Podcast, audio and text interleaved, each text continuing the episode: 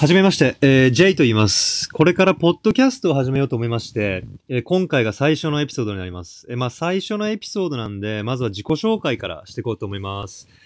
えっと、僕は北海道出身で、イギリス・ロンドン在住、もうかれこれ、19、20年ぐらい住んでるんですけど、まあドラマーとして、ミュージシャンとして長く活動してきたんですけれど、フォトグラファーとしても活動してまして、東京で個展が控えているので、まずそちらの案内を初めのエピソードとしてさせていただこうかなと思います。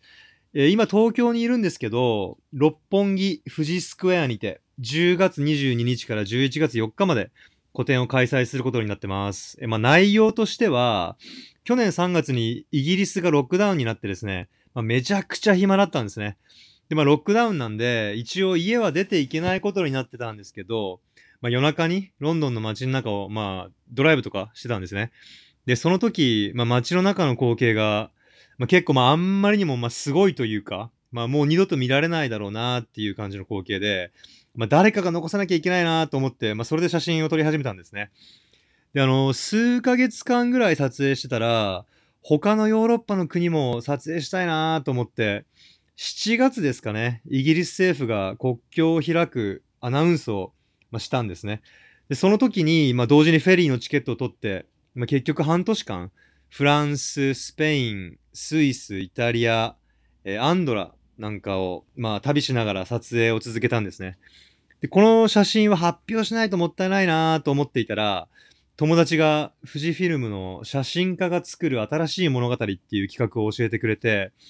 で、ダメ元で応募したら、まあ、選考に受かって個展をやることになったんですね。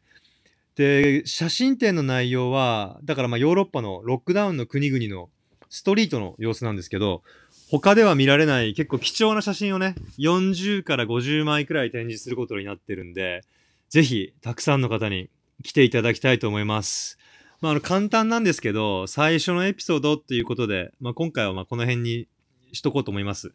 でもこれからは、まあ、もっと詳しいコロナ禍でのヨーロッパのことはもちろん、イギリスの音楽シーンだったりとか、ミュージシャンとしての生活、あとまあ移住する方法とか、他にまあアンダーグラウンドな感じの、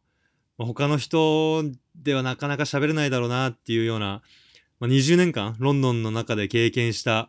ことなどを話していこうと思ってますんで、ぜひ登録お願いします。では、また次のエピソードでお会いしましょう。ご清聴ありがとうございました。